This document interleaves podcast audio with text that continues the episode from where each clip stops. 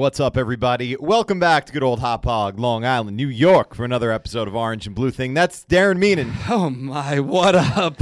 I'm Brian Erni. The lovely Lizzie is here as well. Hi. Thanks for hanging for round two, guys. I, for the second week in a row now, I own the rights to that song. For whatever reason, Facebook keeps flagging it like I don't own it mm-hmm. and keeps knocking us offline. So I have to get on the on the horn with Facebook this week and figure that out because it's putting a huge snafu in the show. We're a live show, 6 p.m. sharp. People are waiting. It's true. Just, So- just send somebody a text message about it. I'm sure Facebook Facebook will read it that way. Everybody's saying there's no sound. Oh my god. There has to be sound. Is there sound? There has to be sound. Ice. I'm looking right at it. Okay. Is there?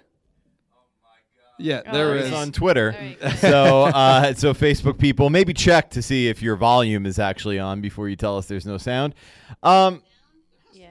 All right, There you go. Jeez All right, Louise. so All right, now let's we've get this thing- confirmed. Let's get this show crack a lacking over That's here. it. Let's start with the cheers because let- I need okay. a I need All a right, freaking so sip ha- right now. Yeah, I was gonna say, have a drink. Cheers.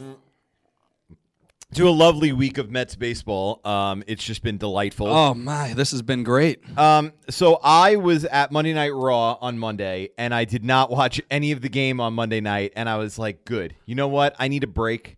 I need a break after that Colorado series. I just, I wasn't my, I was just so frustrated." And I was like, "Nice, they won seven." Tim and I are sitting there. We're like, "They won, good, great. Now we'll just take off from here." Of course, I go right back to watching on Tuesday. It's the only game that they've won since our last broadcast, and they only won it by the skin of their teeth.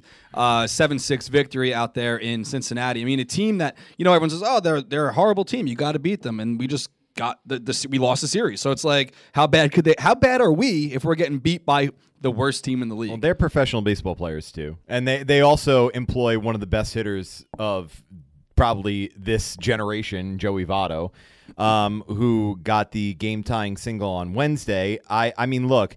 My concern isn't that the Mets, Mets pitching was particularly bad because it wasn't. I mean, PJ Conlon came up, made his first start. You knew that was going to be a piecemeal game on Monday. But Tuesday and Wednesday, I mean, to not hit either of those pitchers, just uh, to me, uh, you, uh, that's just such a failure. And uh, the batting out of order thing was embarrassing. It was. There's no two ways about that. But let's just talk about the fact that they had one run all game against a Reds pitching staff that is completely beleaguered. So I'm not going to go crazy about losing a two out double in the first inning when they had eight more, actually nine more chances to put up some runs in that game. It's just it wasn't good. It it, it was ugly. was uh was Raw? Is that televised It is live at, yes. at uh the Garden or It was- Nassau it was at the Coliseum. Oh, awesome! Yeah, yeah, yeah. Back in the old barn. It was awesome. Is that your first time back since? no, I went to that preseason Islanders game that they had. A lot of upgrades there. It, it's it's a fresh coat of paint. I, it's fine. They did it. It. They'll have Islanders games there next year. Twelve games going to be there, and then probably half, at least half the games will be there in the subsequent two years until they move into Bel, uh, Belmont. But it is. Um, I the problem still exists. Same problem still exists. It's still the same skeleton. The concourse is still incredibly narrow. It's more narrow because there are more food options on both sides. So if you go to that first game back at the barn and and you expect to go to the bathroom or uh, or get some concessions at, at any point that's not in the middle of a period, you're it's, It's like Shea be- Stadium. It's got character. It's old school. It definitely has character. It's got some of the best sight lines ever. I mean, anywhere you sit is a yeah, it does seat. feel a little intimate. It's like seeing your favorite band in a small venue rather than uh some giant, Exactly. some giant But- uh, stadium. But the um, we, I have to give some love to Curt Hawkins because he hooked he hooked me and Tim up with tickets. Um, you were you were trying to go, but you couldn't make it on Monday, so I took Tim Fitzpatrick. And I saw your photos on Instagram. It was the- awesome. You couldn't have been any closer. No, I know. We were four rows from the ring. They were amazing seats. It was such a great show. He he lost. He lost to Oh, well, local boy what else is Zach, new? Zach Ryder. um, yeah, on uh, WWE main event. I don't know if that's aired on the network yet, so I'm sorry if I spoiled main event for anybody. but the streak, uh, the Curt Hawkins losing streak is now at 194 losses in a row. How about that? Um, but it was great. It was great to see. It's always great to see live TV and the production elements that go around. It's so crazy. And these guys to be that close, to see how incredible they are at their jobs, man, it was so awesome. But That's uh, cool. Got to thank Curt for that, and uh, and and as you and encourage you guys anytime if you're a wrestling fan, you, you got to see WWE live. It's great. So we are going to get Maggie Gray on with us. She's actually at the Yankee game watching some competitive baseball between the Yankees and the Red Sox, which I hate to say it. I'm actually uh, it's pretty cool to see that rival- rivalry back just for baseball. It's great. Uh, you know, back in the day when both teams were at it, those were those were great. Great. It was like must see TV, must must see uh, rivalry television for, or you know, if you're a fan, go to the ballpark and check them out. But she's at the ballpark. We're going to check in with her in just a little bit. Uh, if you are watching live, retweet the show. If you're watching on Periscope. Share the show if you're watching on Facebook. Thank you to uh, Keith Hernandez's people. We are giving away two copies of his book. Uh, I'm Keith Hernandez. I think it comes out next week, and um, we actually don't have the copies here right now. We're going to get them tomorrow. Just a little snafu on the delivery, but we are going to ship those out tomorrow. So if you are watching live, retweet and share right now to be in the running. Uh, I do want to give a little shout out to the five best towns this week. Two surprising uh, towns actually broke into the top five. New York City is always going to win uh, the top spot. Brooklyn in two, San Francisco in three, Gilbert, Arizona in four. Maybe some fans maybe going out to cheer with us in go. Arizona, and uh, Bronx top five. So uh, shout out to those guys. Um, Big topic of the week. I mean, it's kind of like an old news already. We've been kind of beating this topic uh, like a dead horse over the past few weeks. You and I were both pretty low on Harvey, and uh, since our last show, he's actually off the team. Yeah. So did, did you see it coming? I didn't really see it coming. I saw it coming. You yeah. did? Yeah, yeah. I well, the tea leaves were kind of started to develop here when um, Ken Rosenthal tweeted on Monday night that it looked like the Mets had a few interested parties in a trade for Matt Harvey, which was great news. It was it was glorious music to my ears. Then I'm out walking my dog on Tuesday, and I get a text from my father-in-law, Harvey to the Reds. I'm on the phone with my dad. I'm like, wow, they traded Harvey to the Reds. I wonder what they got back. And my father in law texts me a catcher and money.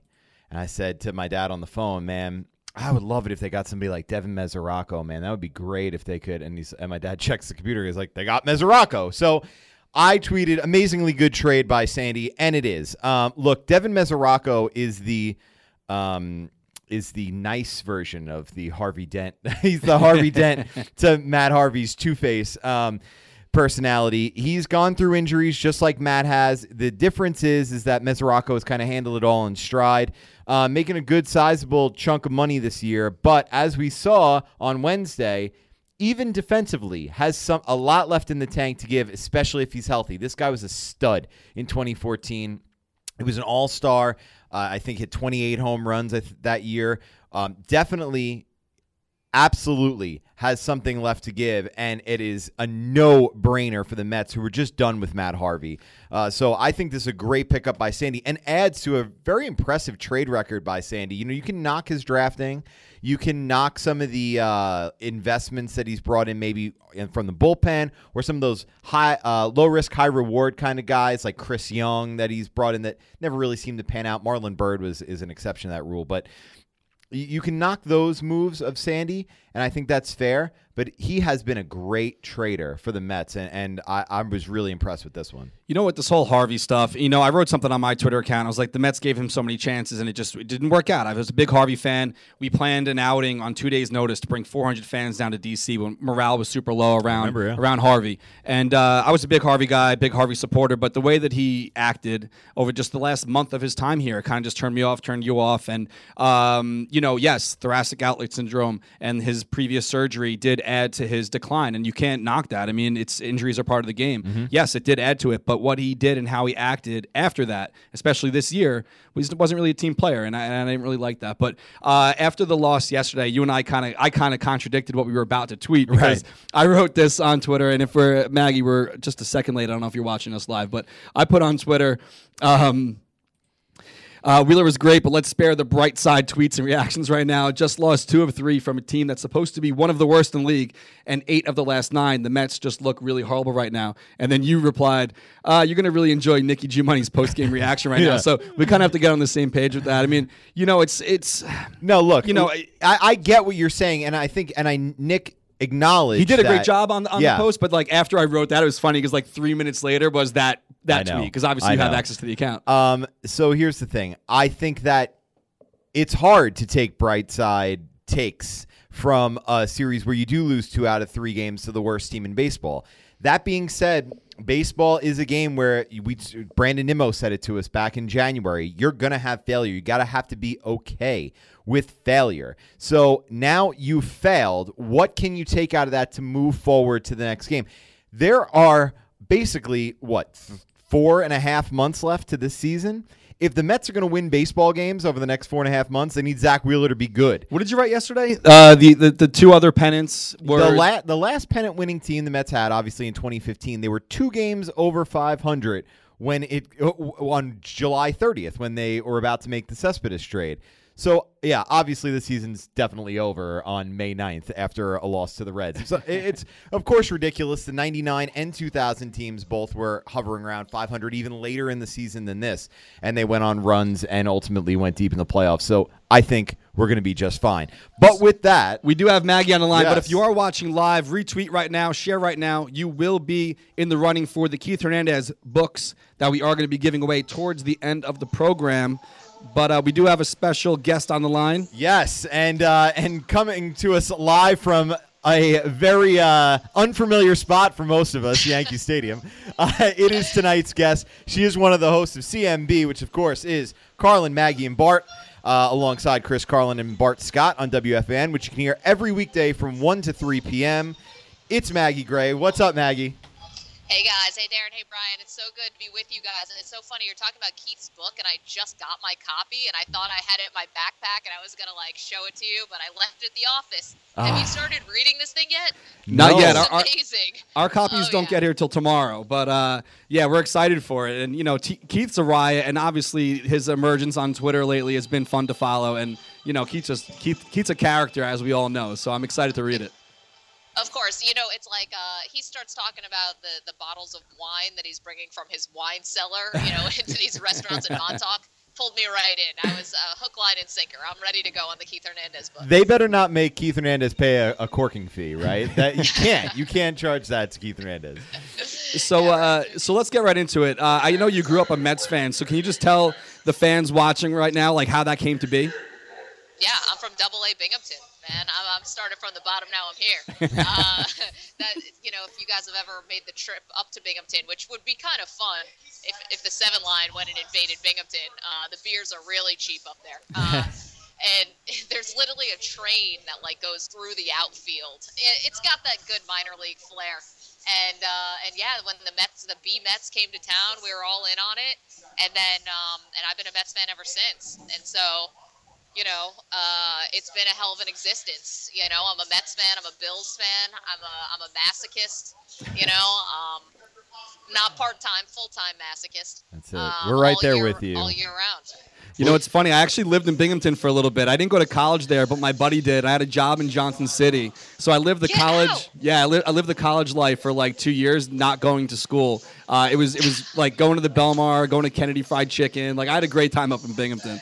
Okay, Kennedy Fried Chicken. It's a rare restaurant because it opens at 4 p.m., closes at 4 a.m. Don't really do, you know, really breakfast. And they have bulletproof glass that only goes up to like here, Yeah. so you can just put the gun right over the glass. You know, I just never, I never understood that. But if you need to get a Dutch master at uh, at 2 a.m. in Binghamton, that's where you go. And, All right. and chicken. I'm sure Binghamton's Tourist uh, Association is is loving this right now from all of us. I'm, I basically just call me the Chamber of Commerce. no, I, uh, I've been to Kennedy Fried Chicken. And that's where I first had my very first beef patty on cocoa bread. There you go. Yeah. Oh, I'm used to order that there. all the t- all the time. Two beef patties on cocoa bread and cheese. It was it was awesome. But anyway, I know, the snack box. Yeah.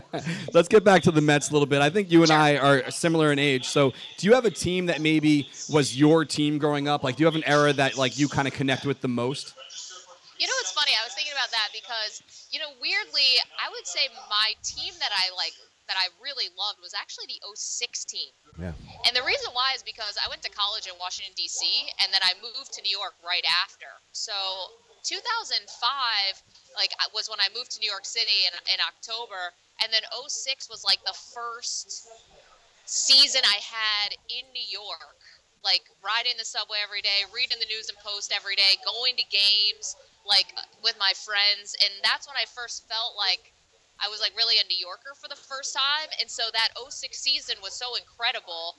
And I remember where I was, obviously for Endy's catch, and then for Beltran. But like being that that that was the first time I was like in a bar in New York City where people were just going absolutely ape shit, and like it was such a welcome to New York moment for me that I moved here and the team that I loved was doing so incredible and got to that game seven, and so like I loved that team which is funny because like are a lot of like none of the pitchers on that team were even likable. No. like, I think back like Aaron Heilman. I'm like, ugh. Uh, but please. I really did like that team, and obviously the lineup was incredible, and they were really they, they were they, I felt like that was my team. Well, speaking of bars, I know you and I were chatting a little bit before we went live here. Uh, did you meet your husband in a bar while watching a Mets game?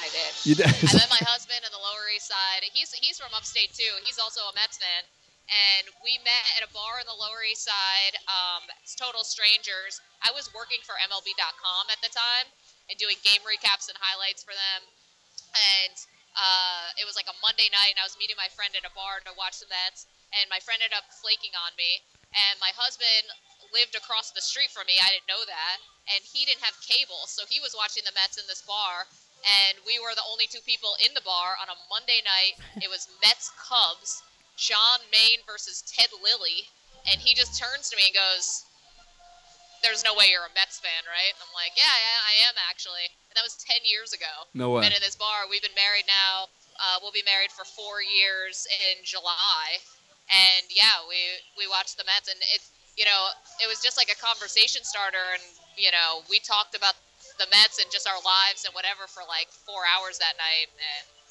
the rest is history.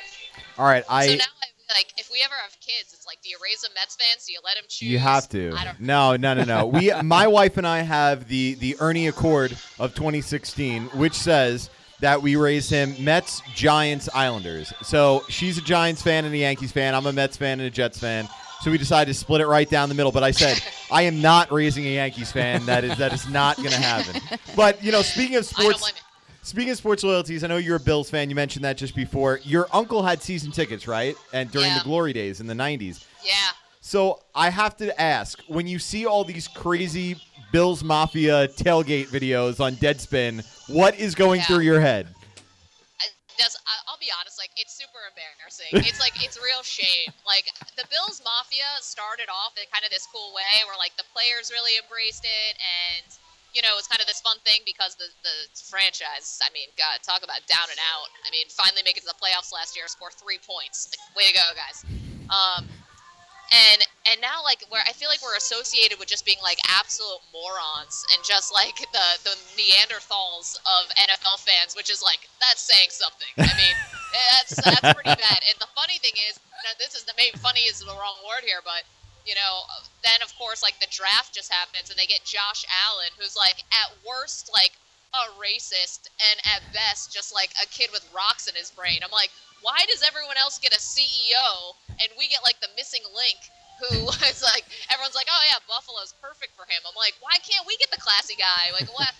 why can't we get the CEO? Big arm, big arm, like, Maggie, big arm, big arm. Sure. Yeah, I know. Big arm is gonna be flying into the first row.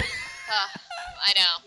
What's worse right now? The Bills or the Mets? The Mets. Uh, the Mets were killing me the other day. They were killing me the other day. And you know what's so crazy? We were on the air when all of the lineup bullshit was going on, and so we have to kind of be like counter programming to that. We can't be like talking about the Mets while the Mets are on, or else people are just gonna go tune to the Mets. You know, like it, that would that we'd be turning off viewers Right.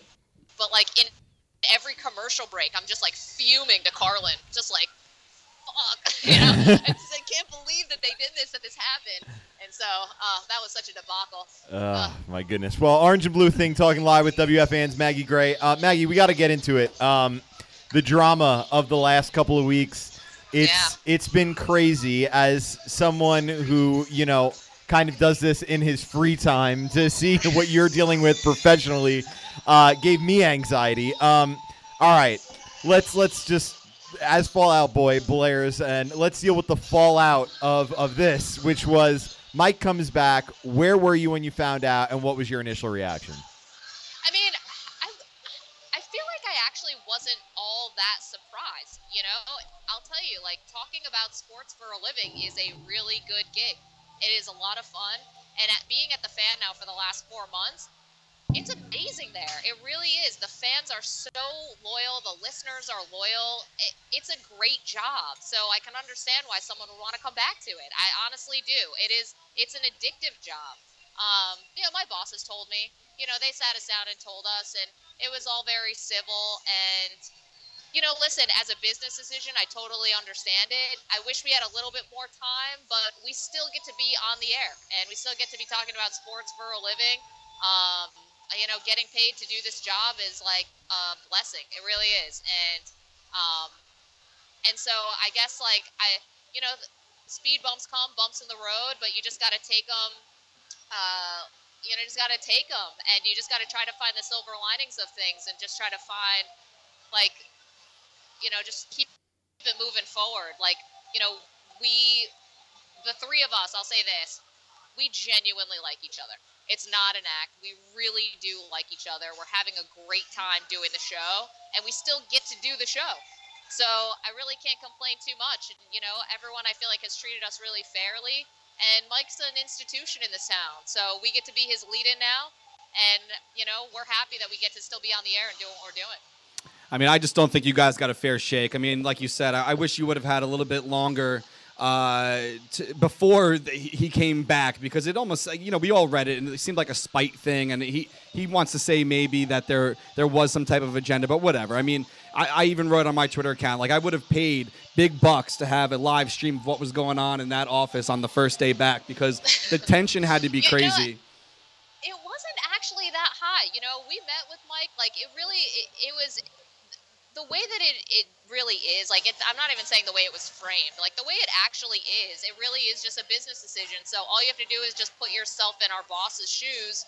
And if someone wants to come back and they're a sure thing, then you know, then you welcome them back. So it really, I know it probably seemed like it was awkward. and We were joking around on the air. We're like awkward, but it, I- in reality, it actually wasn't. You know, it's funny when you get like face to face with somebody and we're all adults. Like all that stuff gets ironed out, and we knew there was like nothing. Just knew there was no malice behind it. You know, like I think it was just that it, he missed the job, and I totally understand it because he's got a loyal following and it's a fun job. It's a great job to do. Well, as for CMB, um, how do you feel in the new two-hour format? You mentioned obviously you have the shorter time. Um, Yeah. Have you guys had to make any adjust- uh, adjustments, and how are you navigating the shorter time slot? It's just like a sprint for two hours. Yeah. Like we don't have to slow play anything, and we can just put all of our very, very, very best AA plus stuff up first. You know, and I think it's great. You know, we're still getting tons of calls. We still get to be creative. We still get to, you know, talk about the sports of the day. We still get to do great interviews. Like we talked to Pedro Martinez today. Mhm. I mean, all that stuff. Like fundamentally, the, the job hasn't changed at all. It's just a little bit more of a condensed version. And you know, it's it, honestly like it, it. The only change is that we're just off the air earlier. You know, we're still doing the same work. We're still trying to come up with the interesting, unique views on stuff, and um, and it's still really fun. So it just feels a little bit more like a sprint now rather than a you know, whatever a, a jog. So not that you're that that you're thinking past you know this contract or whatever, but um, what would be next? Do you think? Like, what would be your dream job if if this isn't it? What's your dream job? Yeah, I mean, get Zack Wheeler out of there. Uh, Before yesterday, we would have been on board. Yeah, I know. Yesterday actually was not bad. He's actually not been bad this year. I, I probably should have gone with Vargas. Like, get Vargas out of there. You have the job. I'm not. I'm not left-handed. Um, you know, it's so funny about the dream job stuff. Like, I started really rethinking that after I got the job at Sports Illustrated because, like, when I was coming out of J school, uh, journalism school, like.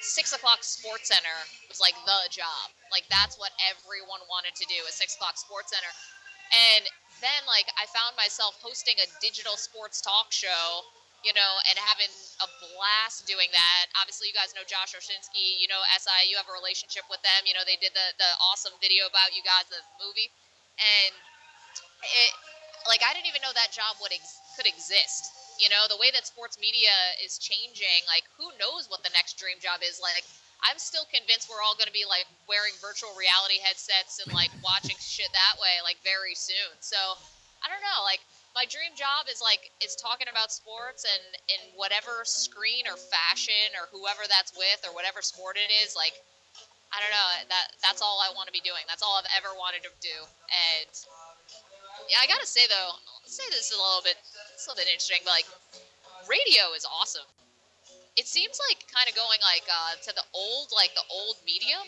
but it, it's kind of like very much of the now also because it's live. It's you're interacting with people like in real time, and people want something that feels very personalized to them. I mean, look at you guys. You're just doing a Mets centric show. Like people want to hear what they want to hear. People want to just hear New York shit. Like they know they can come to us and we're gonna give it to them. So it's kind of weird because it seems like an old school kind of medium, but it's kind of very much of the now also. So I don't know. Brian Erni and Darren Meenan talking with WFAN's Maggie Gray. Um, let's Sorry, get Ma- into. Maggie's boring observation. No, I. I think it's actually very interesting, and I, I think we could probably go offline and talk about the nuances and the niche kind of focus of sports media forever. But Darren will get bored for sure. yeah, Um, no, no, no. so- I'm about to get the hook. well, let's get into the Mets a little bit. Um, it's been a Sweep me tale. away like the person at the Apollo. That's that's it exactly. Uh, tale of two seasons lately. What are you seeing right now that you and and us Mets fans can take some solace in? the positives. Yeah, yeah, can you find any? I mean you never. I'm just you- kidding. I was gonna say you know you know they're not this bad. No, no, they're not this bad. They can't be this bad, right? Yeah. I, right? No, they're not this bad. I, I think that they are. What gives me solace is that we saw it. We saw how good this can be. We saw this earlier in the season, how good this can be. This is a team that's a veteran team. You know, I think this is a team that's got a lot of resilience, a lot of bounce back. And I'll be quite honest, like, their pride's been tested now. They're a laughing stock in Major League Baseball. That story went everywhere yesterday with the lineup card. Like, they their pride is being is being very much tested. I'm curious how they're going to respond. You know, this is a big challenge for Callaway and Mickey because, you know, remember what happened with Gabe Kapler earlier in the season? Yeah. I mean, people were calling saying he was on the hot seat, and this is what happens, right? The manager makes mistakes, and then you have anonymous sources start ripping them, and then they start putting their name on it, and now you have an issue if Callaway can really head this off, if he can like not lose the clubhouse over this, then that's a massive win for him. And and I think he will be able to get them back. I don't think anyone's checked out on the season, but this is a big test for the Mets. It's gonna, you know, this is a team with a lot of high character guys, and that's getting put to the test right now. So. That's what I like about the team. I like that there's leadership. I like that there's high character. I like that they're resilient. These are professional hitters on this team. Cespedes and Bruce. Frazier's professional hitter they need to get going. And uh, I mean, well, Cespedes is, all, is always awesome, you know, and, and I think they're going to be able to, to get it back. I really do. I think that this is the this is the low. This is the Wilmer Flores crying uh, in the field moment, and hopefully they can just pull it pull it back, turn this thing around. Let me ask you a question. Uh, this Yeah. has been a kind of a topic of conversation that I don't know how serious it is, but the Mets obviously need a little bit of an infusion of offense here. Um, the, the way this division is shaping up, the Braves and the Phillies look like they're going to be for real for a while. I know. Should the Mets go all in here and maybe trade a, a future piece like Rosario for somebody like Manny Machado, for instance, who you might only get four months out of him, but why don't we go for it in 2018? Yeah, I I don't like this whole Mets, you know, break it down, you know, sell the. I don't I don't like the sell, uh, you know, rebuild. Like rebuilds are ugly, man. They are ugly and they are tough to suffer through. I think Mets fans suffer now. Rebuilds are bad, and you know, I'm not ready to give up on Degrom in the Syndergaard. I don't even want to give up on Rosario right now, but I would, and if it meant getting some good pieces back. Like I kind of see the Mets right now a little bit where the New York Giants are. Like you have Eli, right? You have Syndergaard and Degrom. You got to build around that. Don't let them go somewhere else and win a World Series with someone else. Like it's too it's too early. It's too soon. You know, I, I'm not in favor of a rebuild. I'm not in favor of the breakdown at all. Like these guys, the pitchers are still too young, and you have too many years now of control where before they'd have to get paid massive, massive money. No, no, no. So let's Add say- pieces. let's the say- problem is the Mets are cheap. Let's say the Orioles come to you right now, you know, before the game on Friday and say, we'll take Rosario, David Peterson, Pete Alonso, and a low level prospect, and we'll give you Machado. Would you do that deal? You know, You know, probably. I Yeah? probably would. Yeah, I mean, I, what do you have to lose at this point? You know, and it's not that, and it's. I guess to say that's no disrespect to Rosario would probably be stupid to say, right? Because that is a disrespect to Rosario. But quite frankly, like I think this team is is ready to go for it. I do. I mean, they're not one of the best teams in baseball, but they could be a feared team. You know, we saw how good they could be, and when you have pitching like what they have, the Vargas then that that that's been a real disappointment. But the fact that Wheeler has really rebounded, you have Degrom and Syndergaard, you have Familia, like you have your bullpen guys. We're up for Swarzak whenever he's going to get right. But I think that there are like I understand you don't want to be in the middle, and that's the worst place to be. You either want to be really good or really bad. But I think the Mets still, the window's still open here. Man, I don't know. Call me crazy, but I, I think adding to this team is the better move. Don't subtract. Do not subtract. But the other thing about that is, you know, the reason why they had to bring Omar back, which is they have no farm system. Yeah. And- except for Tebow, he's killing That's it, killing That's it right. in Binghamton. Meanwhile, Absolutely. they've, they've named every like sandwich in Binghamton after Tebow. Apparently, I wonder if he goes to uh, Kennedy's. He's a good boy. He's a good boy. sure. All right, I think so, um, he's got a six pack of Coors Light. Get him a couple menthols, a pack of Newports, and, uh, and, a, and a fried chicken. That sounds like the Tebow diet. So I know it's impossible to uh, to predict this now. We're just getting into May, but come end of September, where where do you see this team? Are they gonna are they gonna make it? Are they gonna be just be a 500 team? Are they going to play like they've been over the past couple weeks? Or are they actually gonna make the playoffs? What do you think? I think there's still a chance. I think there's still a chance. I know that obviously the Phillies and the Braves look a little look way more dangerous than, than anyone thought. I think uh, most people thought. I still think there's a chance. I I, I want to say that this is still a playoff team. I'm not going to get as low as people have over the last couple days, and and I, I still want to believe. I, I do, and I, I think that you just can't give up on the on this kind of pitching. You really can't, and it's a it's like a privilege to have this kind of pitching. You cannot give up on it personally, and I'm hoping that they're I'm hoping they're within striking distance of a of a playoff spot come September. Maybe we get something really exciting. And quite frankly, I think maybe the Braves and the Phillies might end up tailing off a little bit too. I mean, those are incredibly young teams, and who knows how they're going to respond? You know, who knows how it's going to go for them in August? You know, in those dog days. This is a veteran team. This is a team that knows what it takes to get to the, to get to that wild card or even win the division. I'm holding out hope. I'm not packing it in yet. There have been Mets seasons that I've packed it in before Memorial Day. This is not one of those. I, I I'm, I'm convinced there's more life in this team. I like the sound of that. Me So- too. I Me like the sound of that. Made, made me feel better, Maggie. So I know you guys were actually talking about it on the broadcast. I think it was a couple weeks ago about coming to join us at a tailgate party. Um, Can we? I, I would love to have you guys at a, at a tailgate. Chris, uh, you know, Carlin actually texted me about coming to a game. He joined us, I think, two or three years ago at Citi Field.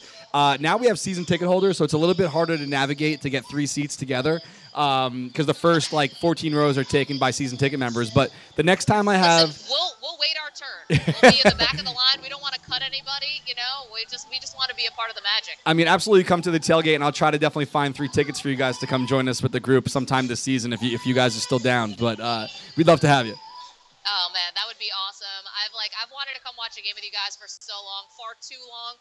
And I'll be honest, like when you get off the radio at 3 p.m., it really opens up your afternoon. So I got a lot of time to come tailgate with you guys. There you go. The silver lining in it all. Maggie, thank you so much for joining us and uh, enjoy the game tonight. Thank you guys. Let's- it was my pleasure. Thank you for having me on. I hope to talk to you again soon. Absolutely. Let's go Red Sox. WFAN's Maggie Gray joining us live. Thank you so much to her. Uh, look, I agree with her. I think you have to add pieces. I, I, I think that this isn't the time. I, I know I've heard some of the talk on talk radio um, that you hear. Okay, well, they, maybe it's time to trade the pitchers. Maybe it's time to to get some pieces and start this rebuild, especially with how well the Yankees have been playing after their little rebuild, and now it looks like they're set up for ten years. But I agree. Um, I think it's time to dive in while you have Syndergaard and Degrom under contract. So we'll see what they eventually do. But uh, I couldn't agree more with that. She she brought up the um, the lineup card yesterday. Yeah. So we didn't really discuss that in the jump. I know we were we, we started a little bit late, so I don't know if we were rushing the first couple topics here, but that wasn't even on the rundown. But I'm watching the game, listening to the game yesterday, getting some work done. We, we released some hats today. Yeah. And I'm I'm yelling, what? Wait, no. What? And I was like, she's what? what happened? I'm like, I can't. I've never heard of this in my life, and I was listening to how he explained it, and you know, shit happens. But I mean, that's pretty embarrassing. Uh, the Reds probably had like the best tweet of the day yesterday, though. They they quote tweeted the Mets post of the lineup and said, uh, "Hey, someone might, might want to show this tweet to the third base coach. I mean, third base dugout. Uh, yeah, very embarrassing. But I mean, what can you do? You just got to brush it off. I got to be honest with you. I, it, yes, it it made Mickey took uh, accountability for it. I'm not even sure if he writes the um, writes lineup card, but I, first of all, he does not. I, first of all, I thought that he his answers post game were fantastic. Um, and with all due respect to people who have sat in that chair in the past for this organization, I don't know that you would have gotten the same poised and control answers from different guys um, that Mickey gave. Uh, it, it was just an excellent handling of the situation. He doesn't write the lineup card. He still took full responsibility because the buck stops with him. Uh, so good for him on that. Look, it does not change the fact that you scored one run in 10 innings against the Cincinnati Reds. Okay? That, that that's the bottom line. If this team was capable, they're scoring 2.3 runs a game in May. 2.3? 2.3 runs a game and that's with a 7-run game on Monday. I mean, that's embarrassing. So, that's the problem. And, and uh, I, look, I know it makes for a good LOL Mets moment and I saw all the posts and everything, but I think Matt said it on Mets blog today, which was that you can laugh all you want at that, but that's not the problem. The problem is his team isn't scoring runs. One of their starting pitchers has lowered his ERA with his last ghastly outing, and uh, and and the bullpen just hasn't been very good. And I'm pleased, jettison Hansel Robles somewhere into the sun for crying out loud. Goodness gracious, we got Brett on the line. Brett, what's going on, man? Brett. Yo, Brett. All right, maybe we don't have Brett on the line. Maybe he hung up. All right. Anyway, so um, let's pull up this these piss poor standings that we got here. Um, obviously the Mets are slipping.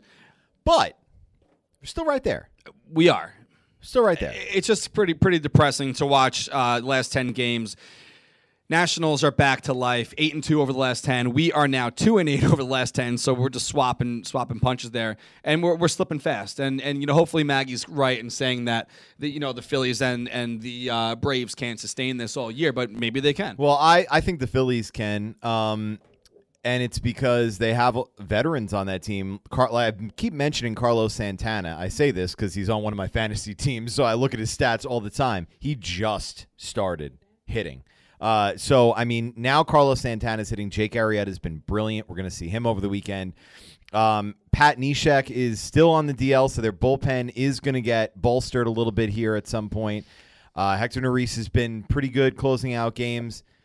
I don't know, man. Like I think the Phillies have staying power. Look, the Braves are going to be good for a while, uh, and one and once they actually get some pitching, they're going to be lethal. I mean, I, if they're still around in July, watch them as a as a team that's going to be in on Michael Fulmer, that's going to be in on Danny Duffy. These guys that maybe teams that aren't competitive want to move, and there are a lot of teams that aren't going to be competitive at the deadline. I mean, you look at the uh, you want to see ugly standings. Look at the AL Central standings. Disgusting. I mean, you got one team over 500.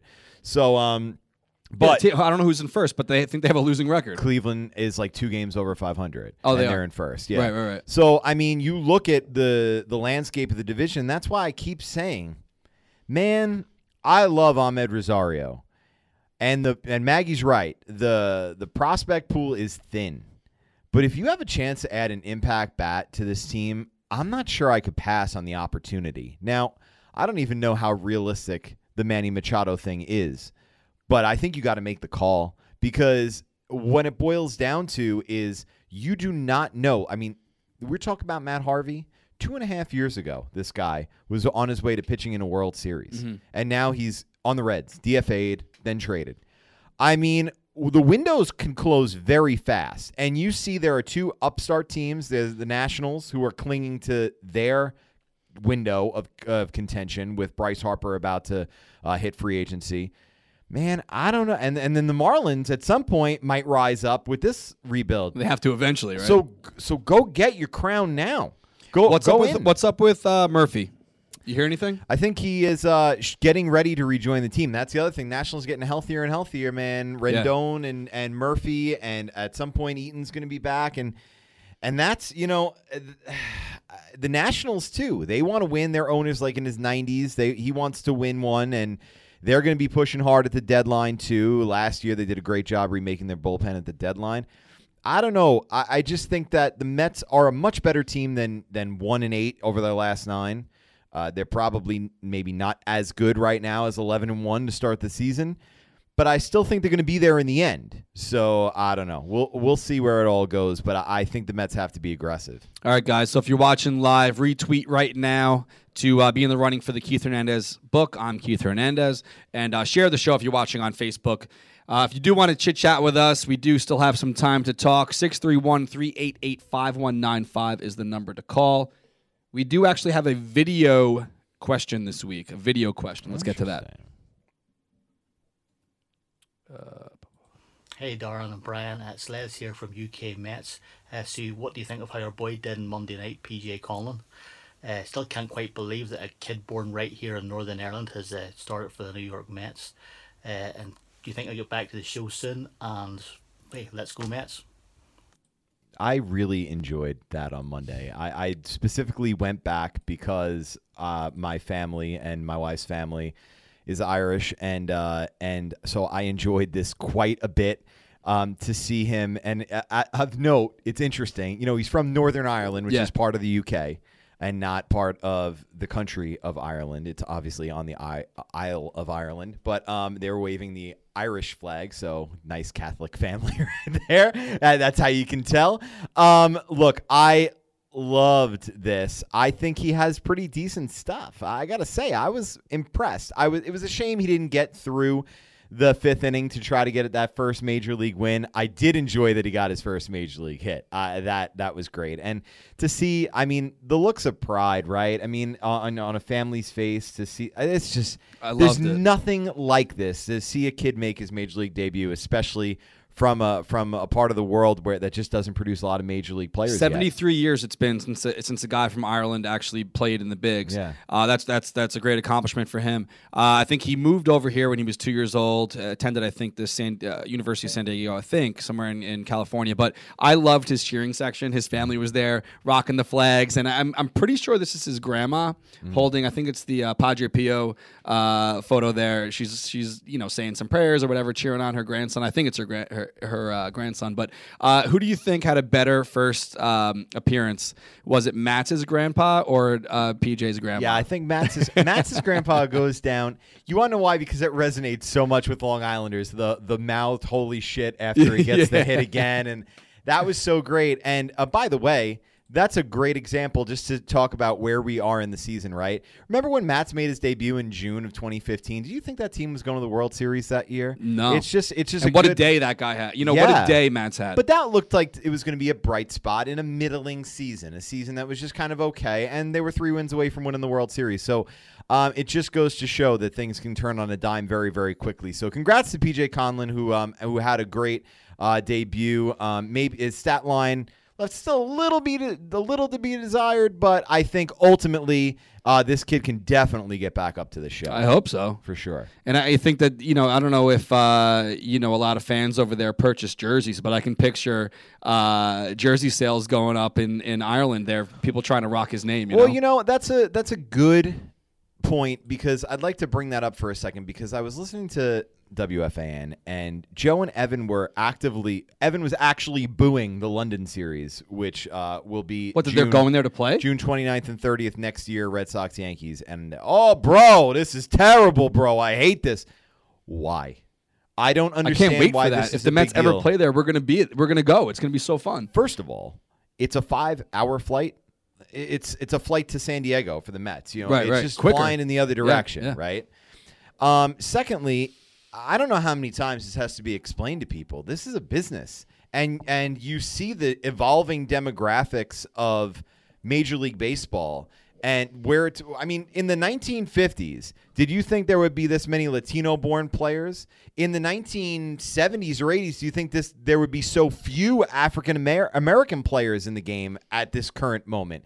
So it's it, their demographics of the game are constantly evolving, and to ensure that this game thrives going forward to the next 50, 60, 70 years, you need to expand the reaches of the game. And it's I, we talk about we talk about Les and, and all the, the the Mets UK account, and we have people who watch all over the world. That's so important. That it's so critical to the success of the game. So I didn't just- realize how many UK accounts there are. There are fans all over the UK running account, not for the Mets. Like you know, there's the, the Mets UK account which Les runs, but uh, he was interacting with like UK Phillies, UK. Now I was watching him yesterday go back and forth with people. It's big. I mean, it's it's this isn't just a you know America's pastime. You I know, mean, and especially in a world where we're talking about the Jaguars are going to buy Wembley Stadium. Uh, they put in a bid to buy it. No way, really? Yeah. So we're talking about an NFL team having pretty much a permanent presence in London, at least on a part-time basis. Why is it crazy that a, that a team go and then well, bro, you know, I don't mind the Mexico thing. At least that's that's in North America. What? What's the di- what's the difference?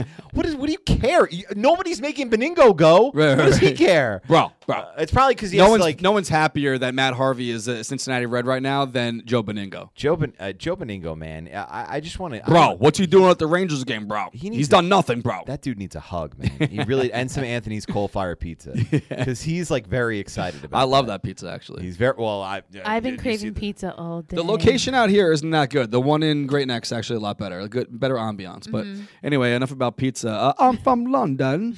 you know that's right. He's forgetting Sarah Marshall. so uh, if you are watching now, we are going to give away a couple Keith Hernandez books, but uh, we also want to tell you about a book signing he's got coming up here, Mr. Erni. Yes, we do. You can meet Keith Hernandez at 12:30 p.m. on Tuesday, May 15th at the Barnes & Noble located on 5th Avenue and 46th Street in Manhattan. The All-Star first baseman will sign his memoir, I'm Keith Hernandez, a look back at his legendary career from his epic battle with Pete Rose for the 1979 batting title, a year where Keith was co-MVP, to his World Series win with the New York Mets. You can meet Keith Hernandez again Tuesday, May 15th, 12:30 at Barnes & Noble. That's 555 5th Avenue in Manhattan. So, I mean, definitely go check that out. Keith uh, will, is, I mean, is always a good time. So, you know, you got to get there for that. Uh, so, it, go see Keith Hernandez. Absolutely. I mean, I'm book. excited. To, we're going to get the copies tomorrow. I think they're only sending two that we're going to be giving away to some live viewers right now. If they have extras, though, I, I'll certainly pass one your way. Absolutely. I was just I'm in a uh, reading frenzy. I've been trying to put my phone down and Yeah. uh, and really kind of clear my mind and concentrate. And I was rereading a book, and I have to say, I almost bought, I almost brought it with me today because um, I found a passage that was so apropos. We'll get into that in a little bit, but I would love to read uh, this book because Keith you know, I find him so interesting because I almost think he doesn't even give him cr- himself credit for the things that he really likes. I remember one time specifically, Keith always has his uniform takes, right? He Huh. always like he loves the Cardinals uniform. Right, right, right, I don't like the the two tone hat or whatever, right? So then Gary tells him about UniWatch, which is a site that I read quite a bit. Um, Teza, our, the birthday boy. Oh, Gary said- name dropped it? yeah, he That's name cool. dropped it and said UniWatch has a thing and it tracks Nice, this. nice. And he's and he thinks it's like and Keith's like, oh, who has time for that? No, no, no. I'm like, dude, this is what you like. Are you kidding it. me? People are locked in to watch him and his cat go pick up the newspaper. I was gonna say, man, just embrace it. You enjoy that. That's great that you see sports through that kind of lens because he's a jock, but he appreciates the aesthetics. I think that's very cool. So Keith is a fascinating character. So He's I the can't man. I can't wait to read this. Yeah, I, I, the funny story, I'll tell you off the air, but funny story with Keith when I was there actually with Jono filming the Howie roast piece. But um, So I have to tell you really quickly about this. While Can I tell you about the last ba- baseball book I wrote? Oh, I. I wrote, I Right, read. yeah. Was uh, R.A. Dickey's book? Yes. Was it called Wherever I Wind Up? Yeah, I think something it was like called that, that. yeah. I, I read that was the last book I read, a, baseball book, but I think I want to actually, you know, dive into this one. Once that was great. Here, but that was excellent. I thought that he should. Uh, that I would love to see a movie based. That was on probably the last book signing I went to. Also, I went to Yeah? the Barnes and Nobles in Queens. R.A. Dickey was signing the was signing his books, and I'm waiting there online, and he's like, and he recognized me, and he's he said to his wife, he said, "This is the guy that makes that shirt. Even lesbians love Dickey." uh, Did you read um Piazza's book? I didn't. Okay, cool. I read that. That was that was good. I enjoyed that because it was a nice to get an insight on Mike. The I, the book I was reading today was it's called Fish Sticks. Uh-huh. It's about the fall and rise of the New York Islanders. Peter Botte and um and Alan Hahn wrote it probably back in 2002, 2003, and uh, it was a ve- it's a very interesting take because I lived that. I lived the the horrible times of the night uh, in the 90s of the Islanders and their terrible run there, where they basically almost moved the franchise out of here. And Michael Peca who was uh, a guy, a center that they got before the 2001-2002 season, where they started to kind of take off. They had this amazing October, and then in November they started going a little swoon. And he said he's a sports guy. I know, I know what everybody thinks. This is the the same old Islanders. Here we go again. Now it's our time to prove that that's not this team. We're a different team, and we're going to prove to everybody. And that's what they did. They ended up going to the playoffs, also a tough seven game series in the first round of Toronto. But I found that to be so interesting because this is the exact same thing that's happening with the Mets right now. Everybody thinks that this is the other shoe dropping. Uh-huh. Started 11 and 1. Here come the actual Mets. This is the real Mets. And now it's time for a summer of, you know, finding barbecues and other things to do while the Mets play out the string. And it's up to this team now to nut up for lack of a better phrase and and say hey look this isn't your same old mets we're to go out we're to right the ship we're to get through this and we're to come out the other side stronger so i found it to be very interesting All right, guys. So again, Tuesday, uh, twelve thirty p.m. Barnes and Nobles, located on Fifth Ave and 46th Street, Manhattan. Yeah, it's a weekday, but if you can make it out there, uh, go pick up a book and get it signed from Keith. I don't know if he's gonna have time to do like uh you know any photos and stuff, but definitely check that out. But uh, if you are making a long day of it, we also have an outing on Tuesday night. And we broke the news a couple days ago that our pregame party will be at Mikkeller for the first time. Welcome to the neighborhood, Mikkeller. Uh, as you might know, we tailgate on weekend outings. On weekdays, we try to go to the bar. So Mikkeller was was cool enough to hook us up with some great deals. Have you, have you been to the uh, brewery yet? no i have not yet Definitely go check it out. Yeah. Uh, really chill, really laid back. Uh, a lot of picnic tables and great beers. They have 60 beers on tap. So the special will be, and it's actually not exclusive just to people sitting with us that day. So if you roll with seven, the seven line, you wear our stuff, show up, show your T7L logo on your hat, your jersey, whatever you happen to be wearing, show it to the bartender, and you will get a discount. Uh, there is the Henry Hustle. It's a five percent American Pale Ale, Pale Ale, and uh, it's six bucks just for us. It's normally seven, and they're sixteen ounce cans of Oceans of Patience, which I actually had last night. Uh, normally seven fifty. That'll be six. And a damn good coffee stout, which is uh, normally seven bucks. It'll be four fifty just for us. So go check it out. It's on 126th Street, just around the corner from the right field entrance. Uh, you do not need a ticket to get in. So if you wear our stuff and you're you're looking to have a, a beer and watch the game, you can go to Mikkeller and show up and get some some good deals and uh, watch the game there. They do turn the sound on during the game, so go check it out. Excellent. And you have some big news to tell everybody else Some about. outing too. news? Yeah, because I know that this is the one that everyone has circled on their and I'm glad to finally get it out there. Talking Yes. about the Boston outing, we get e- we get uh, three emails a day, Yeah. uh, tweets all day, like when's Boston coming out? When's Boston coming out? And uh, I'm finally happy to announce that we are going to be sell them selling them very very soon. If you haven't heard, we are going to Boston on. September 15th, we have 1,619 tickets. That is our largest outing we've we've ever had. Um, uh, San Diego was 1,400. Next month, when we go to Arizona, it's 1,200. So this is a, a large, large number, and especially in a, in a ballpark that draws very well. The Red Sox are playing great, and um, there's not that many seats there. So for us to get this many tickets was a feat in, in and of itself. So uh, they are going to be on sale June 7th at noon on the Seven Lines website. We will be posting about this tomorrow. It is $107 a ticket. Yes, that sounds like a lot, but they are the Red Sox, and um, it's a field level seat. So I mean, obviously, it's a it's a premium game. They don't play there very often, Plus, but. Forty dollars of Yeah. that is a concession credit. So Exactly. right off the bat, you're already pre-buying your food and beverages. So make sure when you get a ticket that you uh, use the the, the credit because that's not refundable there. So 170 bucks. Actually, no, I'm, I'm sorry. It's 108 dollars a ticket. Forty dollars of that is a food and beverage concession credit. And um, what I'm doing for the first time ever is doing a special pre-sale for the Seven Line Army members. And before anyone gets crazy and says, oh, "How could you do that? It's an away game. You, you said you were never going to do that." We have more tickets to this outing than we've ever had. So it, I doubt that all 544 members of the Seven Line Army are going to pre-buy. We're not going to let. If you have one ticket, you could buy one ticket to Boston. You can't buy five. So uh, 544 of those ticket those tickets will go up as a pre-sale specifically for the Seven Line Army. We're going to email everyone soon about how they're going to be able to get in. But if you are a season ticket member, you're automatically in. If you want to be in. Um, and that le- still leaves over a thousand tickets for the general public. So I think that's I fair. think that's very fair. Um, you know, this is a very, very highly sought after game, and um, we want to just make sure that the fans that. Um, you know, i i- it's a tough thing to say and say that they're more loyal than the rest or whatever. We're not doing that. We're just trying to give a special perk and um, to the people to who the- made the investment for the season. Yeah. So I think Makes that's very nice. to It's, me. it's what it's what all the teams do. You know, you get playoff rights that come with your with your season package if you're a season subscriber. Um, so I mean, I Listen, if we had a thousand tickets, I wouldn't do that. You know what I mean? I wouldn't. I wouldn't think lock up fifty percent of the tickets to the season ticket members, but we still have over a thousand. More than fair. set set yourself up with 20 reminders right now because uh, the tickets are going to go up June 7th at noon on the 7line.com. Again, $108 per ticket. $40 of that is a concession credit. You do get the special event t-shirt for the day, the special event patch that you can put on your jersey or save it, put on a hat, whatever you want to do. And um, I think you're going to go very, very fast. So definitely set yourself up with a reminder. Uh, what's next, Mr. Erni? It's time to play America's favorite game show. And what it is, is what's in the box. And it's brought to you by our friends at Clear.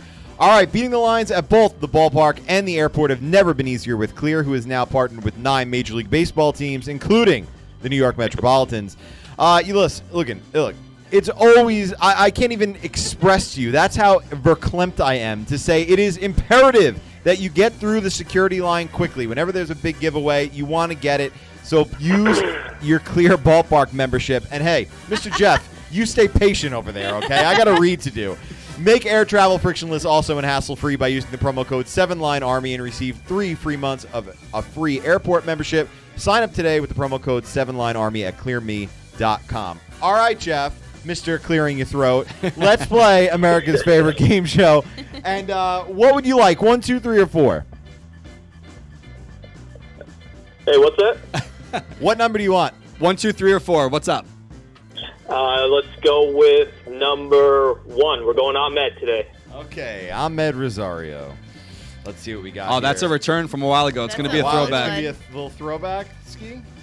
Oh, look at this! They, oh, what? Oh my God! And we need We this right need now. them. Need hits. Oh you my got a God. bunch Hit of- towels. You got a bunch of hit towels here. Awesome. Two hit towels here to wave and salt and pepper shaker away. So there you That's go. awesome. Your hit towels, circa 2014.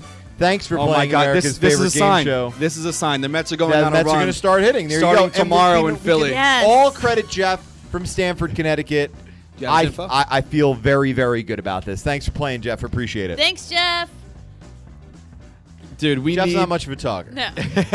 we need hits like you, you could not believe. So if that's a sign of good things to come, that's that's unbelievable. We are going to do our share and retweet contest right now. If you haven't done so, uh, hit that button right now. You will get a copy of.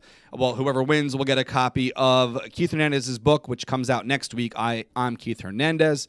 Um, are you going to do the uh, I'll retweet? do- I'll do the okay, tweeter. You're I'll- getting ready over there. Yes. Okay. Go to Facebook, download the app, okay? Oh my God! Did you see that the other? All right. Um. All right. Stop.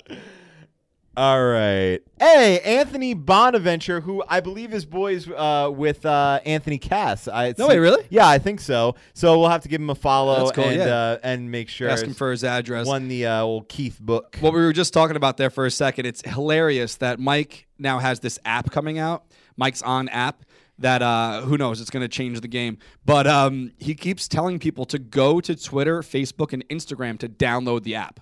You know, it's just like even- it's just just a read somebody like, like, his people don't even tell him like where to go to download an app. It's not Instagram. Maybe it's maybe like mikeson.com if there is a mikeson.com. or or or the App Store or whatever. uh, well, I don't think you could download it yet. I think they're just trying to like overly hype it until it's ready. uh, because I think the the central like point of uh, of the app is for his Sunday football show. So I think they have some time to. Oh, you, you're gonna watch it on the app. I think it's going to be exclusive. To we need the an app. We need an app We- so people could start we- I've watching. been saying that. Do we need an app? What do we need an app for? If you don't want to have Periscope or Facebook, you can watch us there or here. Or you can just go to SoundCloud and, and or Well, Stitcher afterwards. or Google. All right, yes, Play. let's give those people a shout. If you're listening afterwards, SoundCloud, iTunes, Stitcher, Google Play, all that good stuff. We appreciate your downloads each week. Uh, keep them coming. Tell your friends, subscribe, leave a rating. Um, we are going to be back here next Thursday if you want to watch us live, Facebook and Periscope, 6 p.m. Eastern on those platforms. Uh, it'll be season two, episode 20. We still have to do the share contest on Facebook. Facebook.